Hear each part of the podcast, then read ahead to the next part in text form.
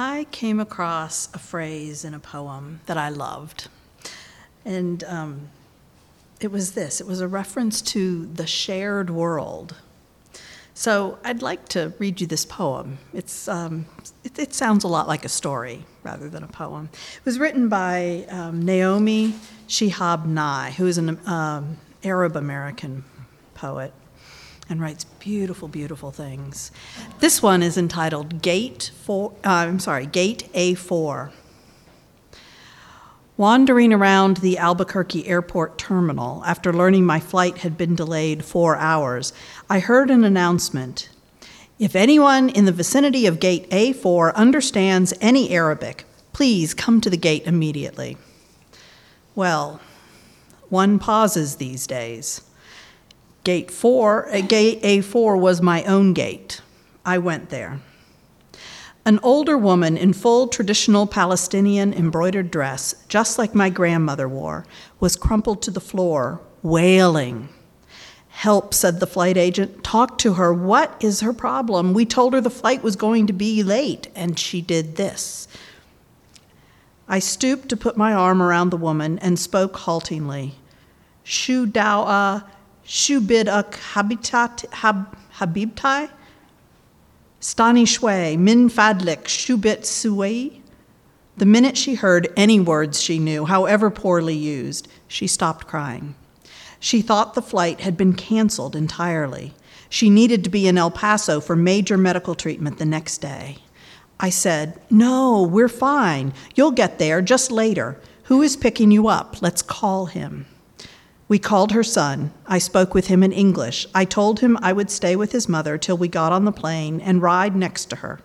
She talked to him. Then we called her other sons just for the fun of it.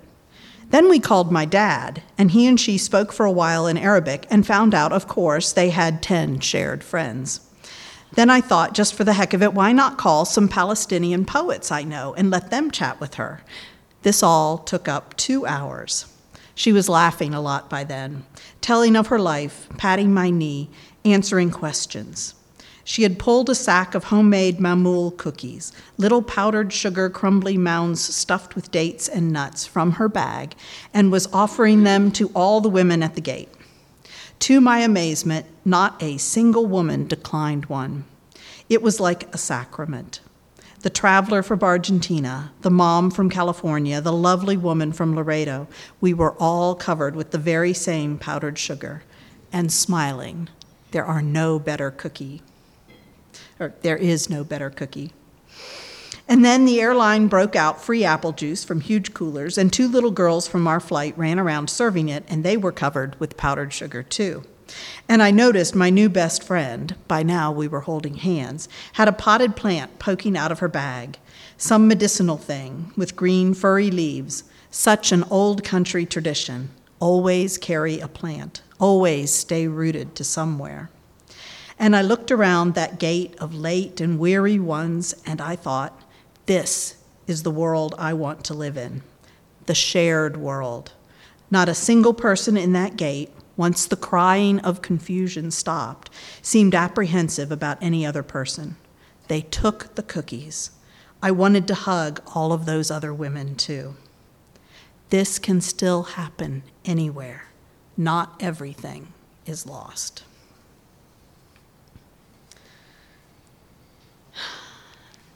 So I've been wondering what do we do we all have, I think, this idea of a shared world, or maybe we don't. Maybe some of what we do is to think about that. Um, but how do we how do we move from where we are to more experience of that shared world? I would hold that the shared world is kind of like the the web of existence. Doesn't really matter whether you think about it. Doesn't really matter whether you believe in it or not. It just is. It is it is a fact that everything that is is connected. Um, but we often live as though we're trying to pretend that isn't so. So it, it, it's good, I think, sometimes to step back and think about how are things shared. And of course, when we're talking about sharing, we're talking about human beings and other human beings. But we're also talking about human beings and other animals and the plants. You know, last month was Earth Month, which sort of grew from Earth Day. Now it's a whole month. Um, but we think about how we we're not just connected to the earth and to the other beings and plants and rocks that are here we are part of it we are especially um, I'm, I'm going to say western industrial kind of society we tend to think oh there's human beings and we act and make decisions as if we are independent of the rest of the earth. And in truth, we are not. And we're coming really hard and harder yet, and going to get a little harder um, against, up against the fact that we're not independent and our actions are not without consequences, and those consequences will impact us. So we need to reimagine some of us, or reclaim, recover, reimagine how we are in relation, how we share this world. I really like, um, I think I, I, mentioned it here, the phrase, um, the more than human world, which I ran into in James Bridle's book, Ways of Being. Um, but i am starting to see that being used in other places now, where people are, are writing sentences, and instead of just saying the whole world, they're saying the more than human world or when, instead of saying everyone when they mean, you know, where, where in, the sentence would make sense if it was just talking about human beings, they're now intentionally saying the more than human world, which includes us. It's not us versus everything else, it's us and everything else, the more than human world. And, and I love that Unitarian Universalism has been thinking about the web of existence, the inter- interdependent, or I like to say interconnected web of being. Um, so there, there's another poem that I that I've um, it, it's actually been posted on my office wall for a while, which I, I, do sometimes. I find things and I like them, I print them, I stick them on the wall, and then I don't think about them for a long time until I look up at them again and go, oh, look at that. Um, and this poem, um, I, I, I kind of want to put it in dialogue with Naomi Shihab, uh, Shihab Nye's poem. Um, let me, let me just read it to you. I really like it. This is by Margaret Wheatley, who's another American writer and poet. And the title is Turning to One Another. There is no power greater than a community discovering what it cares about. Ask what's possible, not what's wrong. Keep asking. Notice what you care about. Assume that many others share your dreams. Be brave enough to start a conversation that matters. Talk to people you know, talk to people you don't know, talk to people you never talk to. Be intrigued by the differences you hear. Expect to be surprised. Treasure curiosity more than certainty. Invite in everybody who cares to work on what's possible. Acknowledge that everyone is an expert about something. Know that creative solutions come from new connections. Remember, you don't fear people whose story you know. Real listening always brings people closer together. Trust that meaningful conversations can change your world. Rely on human goodness. Stay together. I think what reminded me of this poem in the Gate A4 was the sentence near the, near the end it says, Not a single person, once the crying of confusion stopped, seemed apprehensive about any other person. And this says, You don't fear people whose story you know. Real listening always brings people together. And in Wheatley's poem, she's talking about talking, using words, talking to each other, conversation.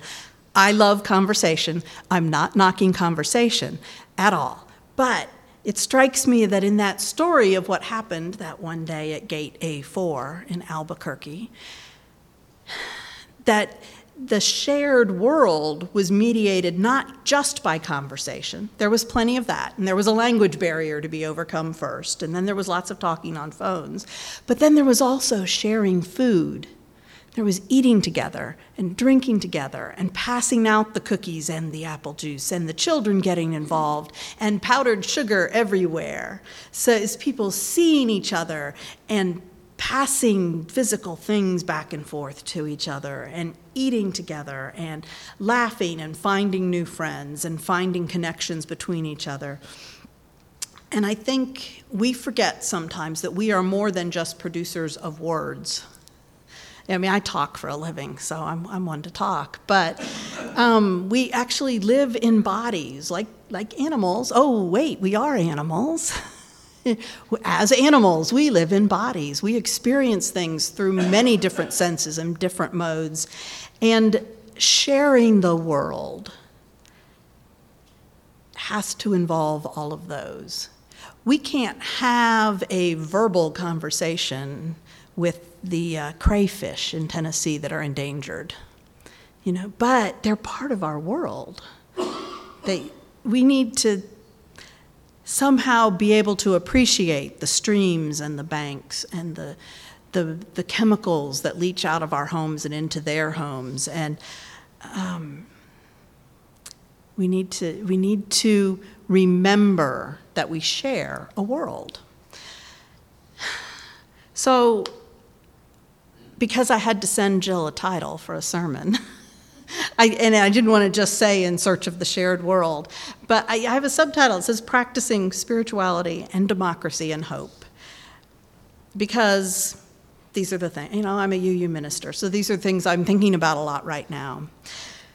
Practice to me means repetition and persistence and patience and time and attention uh, a, pra- a practice is anything that you do with intention and attention and probably do repeatedly.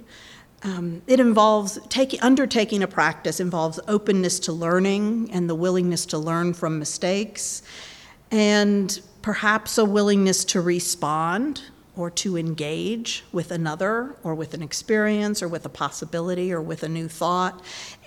And that willingness to engage to respond comes always with risk. We, you know, everything we do as humans is risky. We sometimes that's another thing we try to sometimes pretend isn't real, but it is. It's a it's a risky thing to be human, doing anything in this shared world. So I'm I'm going to make a case that the practice of spirituality and the practice of democracy and practice of hope if undertaken consistently will perhaps move us in the direction of a shared world. And, and um,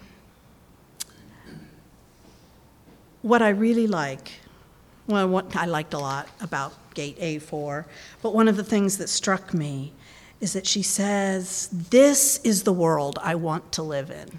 She's tapping that desire, which is again, it's a, it's a really prominent feature of human life. We want things.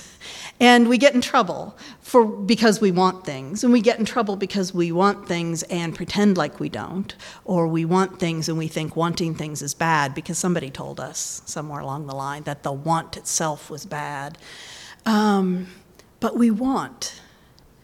And um, because I move in a religious and spiritual tradition that does not tell me that human beings are inherently bad. We're not flawed. We don't come out of the womb and take our first breath already marked by sin in the Christian language. But we, we're good. Um, I tend to think that what we want points us in the direction of more good. I think it almost always points us in the direction of more connection with each other and with the rest of the world.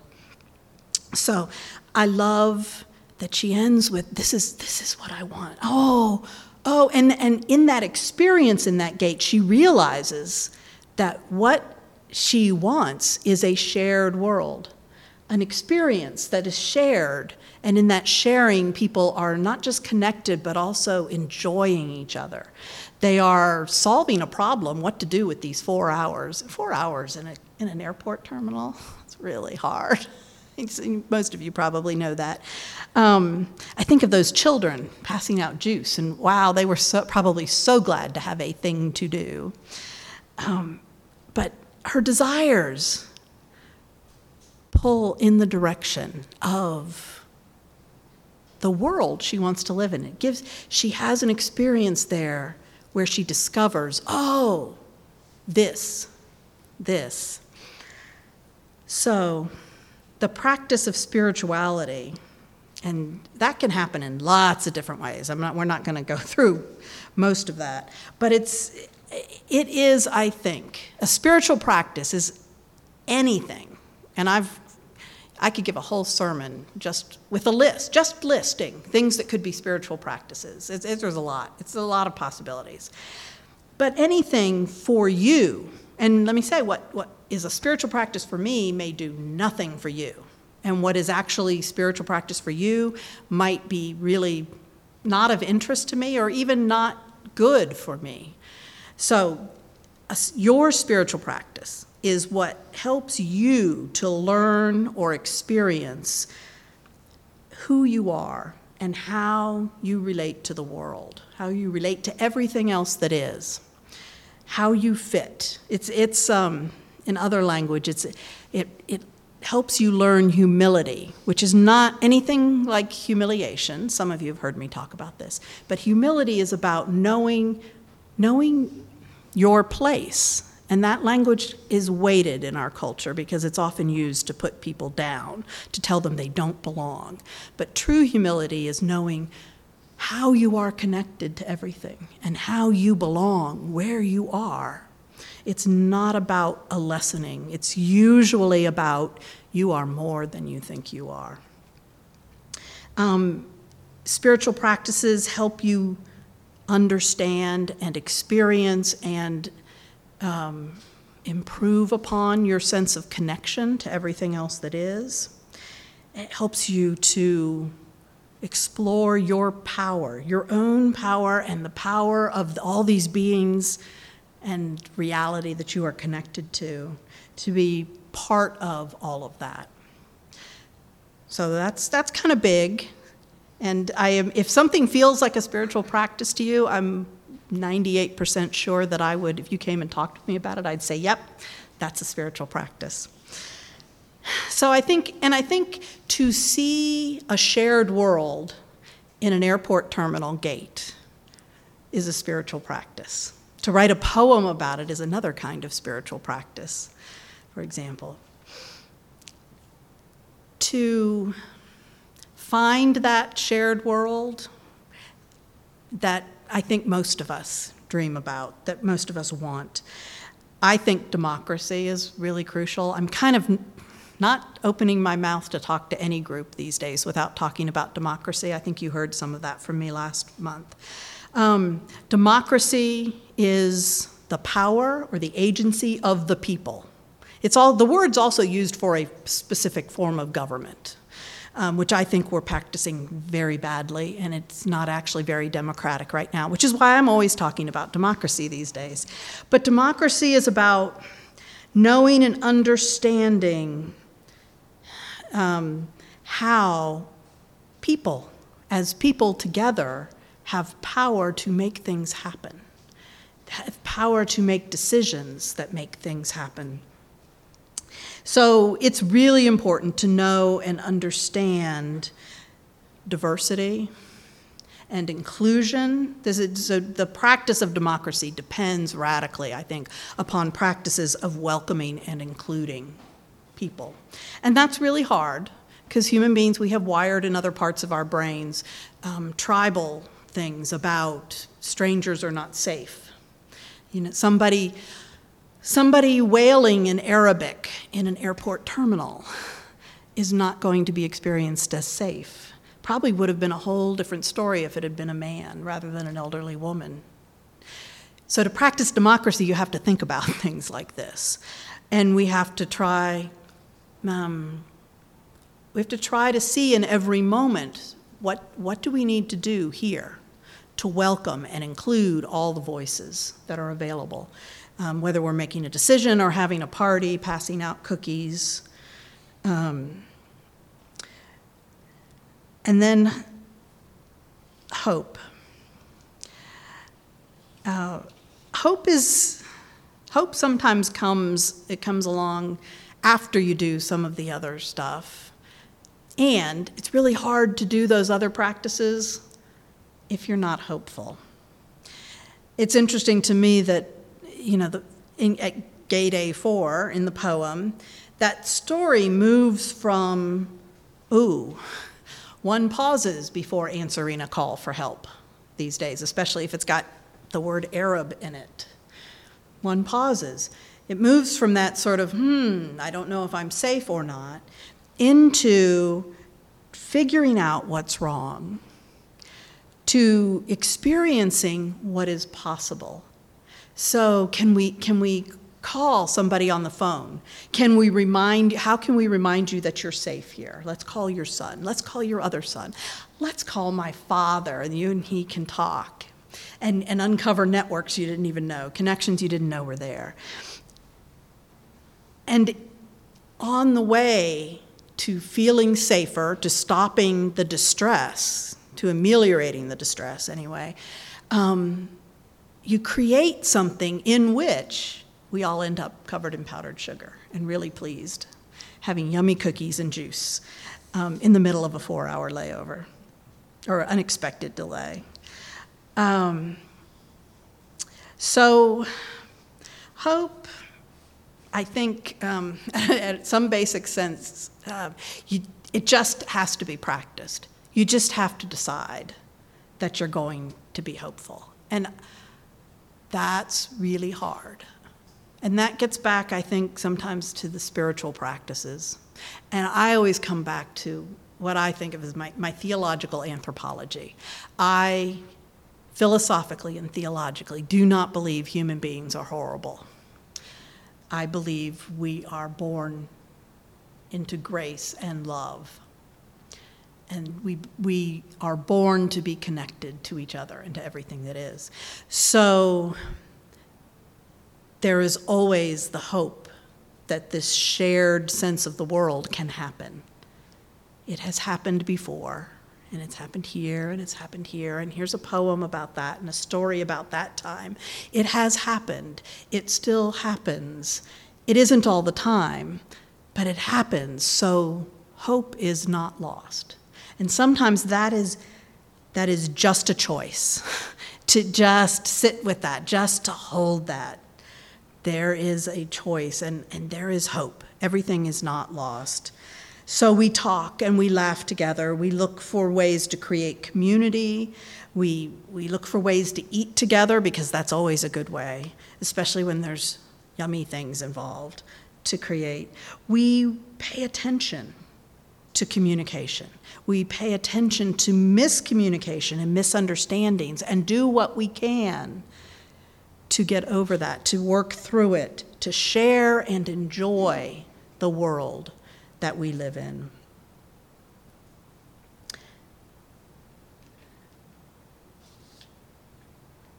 And that's, that's where I am, because I know it's really grim today. I know, gosh, the, the headlines, the, I go, I go to look at the weather and I end up reading about shootings. Lately, it's all shootings everywhere. And complete strangers can find out that there is, you know, 10, 10 friends in common, six degrees of separation. Anybody remember that movie? I loved that movie. The, the, the, idea that none of us on this planet are more than six degrees of separation from each other. That's really close, actually, if you think about it. Um, it has happened that distress turns into a party it has happened that fear of others turns into an opportunity to learn and connect and have a feast. This can still happen anywhere. Not everything is lost. So I'm hoping we'll all go forth from this moment and remember that and perhaps grow an extra little sensor for moments that look not so great, that might turn into a shared world. And maybe if you feel like it's safe enough for you, go toward those moments and see if you've got if you've got cookies with you it might go better. I don't know. I personally can't carry around cookies because i would eat them all. Um, but just go you know if, if you feel safe go to, go toward the distress. And um, talking's always good talking's always good and when we re- hear each other we are less afraid i do know that from experience um, and sometimes all we need to do is just be willing to be with each other. We don't have to talk it all to death. We over overeducated, and I think that's probably all of us in this room. We overeducated people sometimes get stuck in the talking. Um, but sometimes just, it's okay, I'll sit with you, is what is needed. So it can still happen. It can still happen. And as long as there are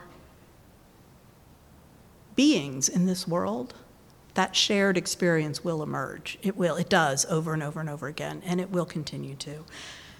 And um, in, in, in this time where so much of what happens is distressing, I'm, I'm going to just, um, I'm going I'm going to claim that it's important, more important than ever, for us to go and find those moments where it is joyful and where we the, the moments where that we can pull out and say this this is the world i want to live in. How many how many moments between now and when you're back here next sunday can you look around and say this this is the world i want to live in sometimes we're there and we don't notice because we have a lot of other things on our mind but i'm, I'm going to challenge you to notice those and if you can be part of making them happen for other people, that's great too, but even just noticing. It, oh, look, it's happening right here. It happened again. Oh, it still happens sometimes. So we are not lost. We are not lost. There's always hope. Amen.